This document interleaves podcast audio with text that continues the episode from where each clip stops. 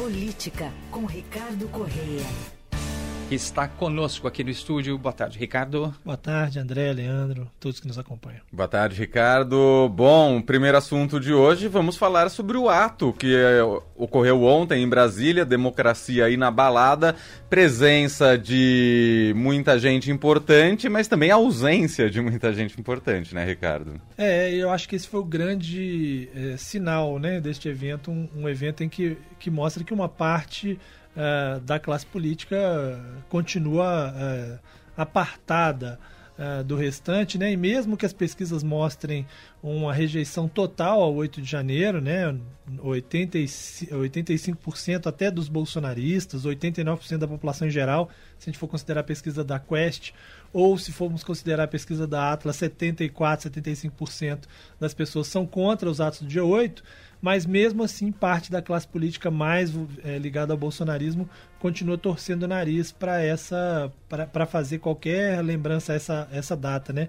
É, é, claro que havia ali o temor de que o evento se tornasse um pouco um, um evento de governo e de fato inevitavelmente é, se tornou, né? sendo, né? né? É a própria o próprio discurso de Lula foi muito nessa linha ao dizer que ele é o exemplo da democracia porque ele ganhou e perdeu eleições, né? É, e ele está ali com o governo, a logomarca do governo, os, os políticos. É, o governo é quem é quem né, o, quem está no poder, o governo e, e, o STF, no caso, e, e, o comando do Congresso é quem conduz ali aquela cerimônia. Mas o fato é que mostra que a gente não superou né, essas, essas desavenças, muito pelo contrário, há uma, uma, é. uma sociedade ainda partida uhum. e a uhum. classe política não faz questão de, de é, se reconciliar, né? Uhum. Ao contrário, né? É. Parece que eles vão tomando tomando vantagem disso, né? É, não, e aí alguns ainda buscaram desculpas para dizer que não podem ir, né? Arthur Lira foi uma ausência muito uhum. sentida, até porque disse que ia, na última hora falou que teve um problema de família. É, Tarcísio de Freitas disse que estava de férias, né? Ele estava de férias na Europa, não dava para voltar. O outro também disse que estava de férias, e, e, assim com os vários governadores pelo Brasil. Tivemos o Zema, é, que estava em Brasília. É, esse foi o caso mais emblemático, né? Porque ele não buscou nem dar desculpas, né? Ele primeiro falou que não ia, uhum. e não ia mesmo. Depois ele recebeu conselhos do grupo do Partido Novo em Minas, dizendo, olha, não, vai, porque é importante você buscar aqueles eleitores nem nem, né, que é o eleitor que nem nenhum nem outro, vai que vai ser bom, o bolsonarismo vai votar em você de toda forma se um dia você for candidato. E aí ele foi, pegou o voo. Quando ele chegou lá em Brasília, que ele desembarcou lá, ligou o celular dele, uma série de mensagens do pessoal do Novo Nacional, Aliás, o pessoal da direita questionando, não, você não pode ir e tal. e aí ele já em Brasília decidiu não ir. Ah, né? meu Deus. E aí ele postou lá um vídeo na frente do Ministério da Fazenda, dizendo que estava em Brasília também para um evento no, na Secretaria do Tesouro, né?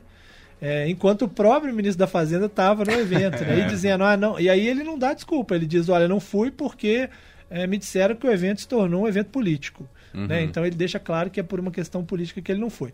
Destaque aí é, entre os opositores de Lula para Eduardo Leite, governador do Rio, do Rio Grande do Sul, né? que mesmo sendo oposição, foi ao evento, diz que né, precisa separar as coisas e tal, acabou sendo positivo para ele, para a imagem dele, imagino. E, e, também o Arthur Maia, que foi presidente da CPI, é, que é também um deputado que é mais alinhado ao bolsonarismo, né, ou à oposição a Lula, que também esteve presente, foi um dos poucos parlamentares importantes é, da Câmara a estar presente, né? porque o presidente não foi, os dois vices também não foram, é, vários, inclusive, querem o apoio do Bolsonaro para as eleições no comando da Câmara, então, por conta disso tudo, acabaram não, não comparecendo a esse evento. Bom, mas no final das contas, você acha que foi um evento que acabou sendo mais positivo ou negativo nesses termos de, de união política? Pensando que foi um evento que o Lula convidou os demais, né? É. Não, eu acho que como lembrança do 8 de janeiro é importante porque a gente não pode banalizar nem esquecer o que aconteceu, né? Sim, Foi muito dúvida. mais grave do que muitas vezes isso é colocado. Né? Exatamente. Eu, eu, eu, estive lá, inclusive, presente no dia cobrindo, né? Eu era, eu era, eu trabalhava num, num jornal lá em Brasília, então eu estava presente lá nesse dia. É, e, e, assim, sei muito bem do que eu vi, do que eu ouvi naquele dia, né? Era de fato uma, uma uma pressão por um golpe, né? Não era uhum. uma simples manifestação, um ato que, que perdeu o controle. Em momento nenhum cogitou-se que seria outra coisa do que foi de fato. Então acho que a sociedade não pode deixar uh, de lembrar disso. E acho que essa politização e essa ausência do, de, de, de grupos que né, discordam do governo não contribuem para deixar claro para a sociedade o quanto isso foi grave, o quanto isso não pode estar associado de forma nenhuma à preferência política A ou B, né? Uhum. Não dá para a gente imaginar que na próxima eleição quem perder também é, não vai aceitar e vai che vão chegar ao mesmo, é. ao mesmo problema. Então, assim, é, me parece ruim no sentido de que você mostra mais uma vez que a sociedade é, minimiza né, o que aconteceu. De certa forma, uma parcela da sociedade minimiza, ainda que. É, minimiza ou concorda, mostram. né? De é. repente, concorda. É, tem uma parcela que concorda uhum. efetivamente com o que aconteceu, né? E isso é ruim, ainda que, como eu disse, o, a, a existência do evento seja muito importante para mostrar essa, essa. lembrar a sociedade do que nós é, vivemos, né? Uhum. Bom, segundo assunto de hoje, já estamos em 2024, ano de eleição municipal, eleições municipais. Acho que aqui em São Paulo dá para dizer que já começou para valer, né? Bom, a gente já teve fim do ano passado da Atena se filiando ao PSB e sendo aí meio que cogitado para ser vice da Tabata Amaral ou compor a chapa ali. Agora, a bola da vez é Marta Suplicy, que vem sendo cogitada aí para ser vice e compor a chapa do Guilherme Boulos, né? É, exatamente. Hoje são dois fatos do dia é, relacionados à campanha do Boulos. Um apoio do PDT a ele, né?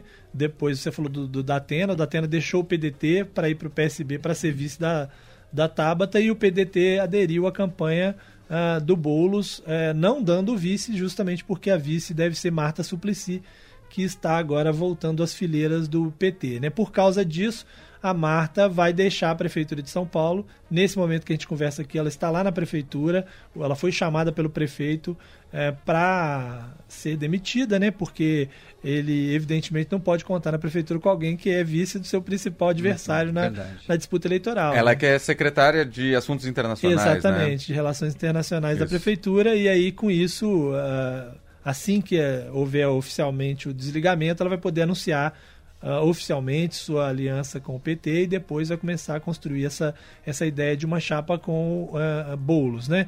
É, a Marta foi do PT, foi prefeita pelo PT, deixou o partido num momento em que havia uma disputa muito grande e uma insatisfação dela com a Dilma, né?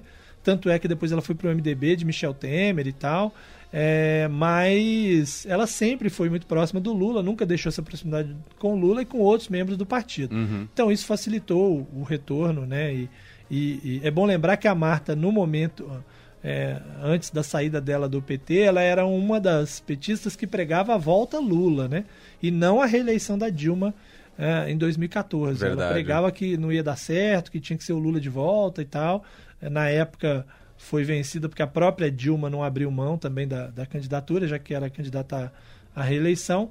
Então gerou todo esse afastamento, né? Ela fez campanha até para o PSDB nas eleições aqui em São Paulo uhum. e agora está voltando às fileiras né, do PT para ser vice do Bolos e ajudar ele aí numa numa proximidade talvez com parte da cidade que, né, que, que votou muito nela e que ela tem uma proximidade, que é a periferia da cidade, mas também ela agrega a ele uma capacidade de conversar com certos setores que ele não conversava, uhum. é, principalmente né, setores uh, da sociedade mais rica que Exatamente, tem um pouco é mais, mais, de dificuldade. Elite, né? É exato, até pelo, pelo, pelo histórico dela, tem um pouco mais de facilidade para conversar com esses setores do que o Boulos, né? Mas acho que, assim, ela nunca perdeu a, a proximidade com o Lula, mas muita gente dentro do Partido dos Trabalhadores, imagino, torce o nariz é. pela volta Sim, dela. Muita né? gente foi Sim, contra, né? exato. Inclusive a articulação de esquerda, que é um, é um braço do PT mais à esquerda, né, que representa ali 10, 12% do partido, é, reclamou publicamente. Walter Pormar, que é o, que é o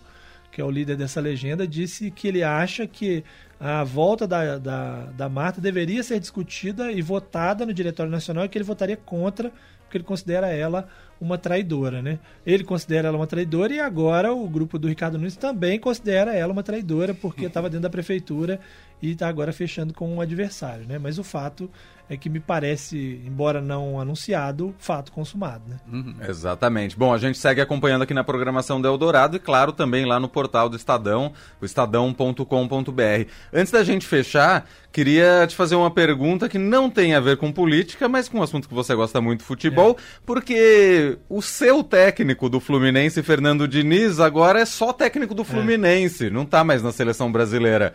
É uma boa notícia para o Fluminense, Acho Ricardo? Uma vantagem, Acho que sim, para o Flu é bom, né? É. Diminui a pressão em cima dele. Temos Recopa aí agora no dia 22, acho que foi confirmado hoje, 22 de fevereiro, primeiro jogo. Aham. É, lá no Equador. É, a Recopa são só dois jogos, ida e volta, parece um torneio menos importante.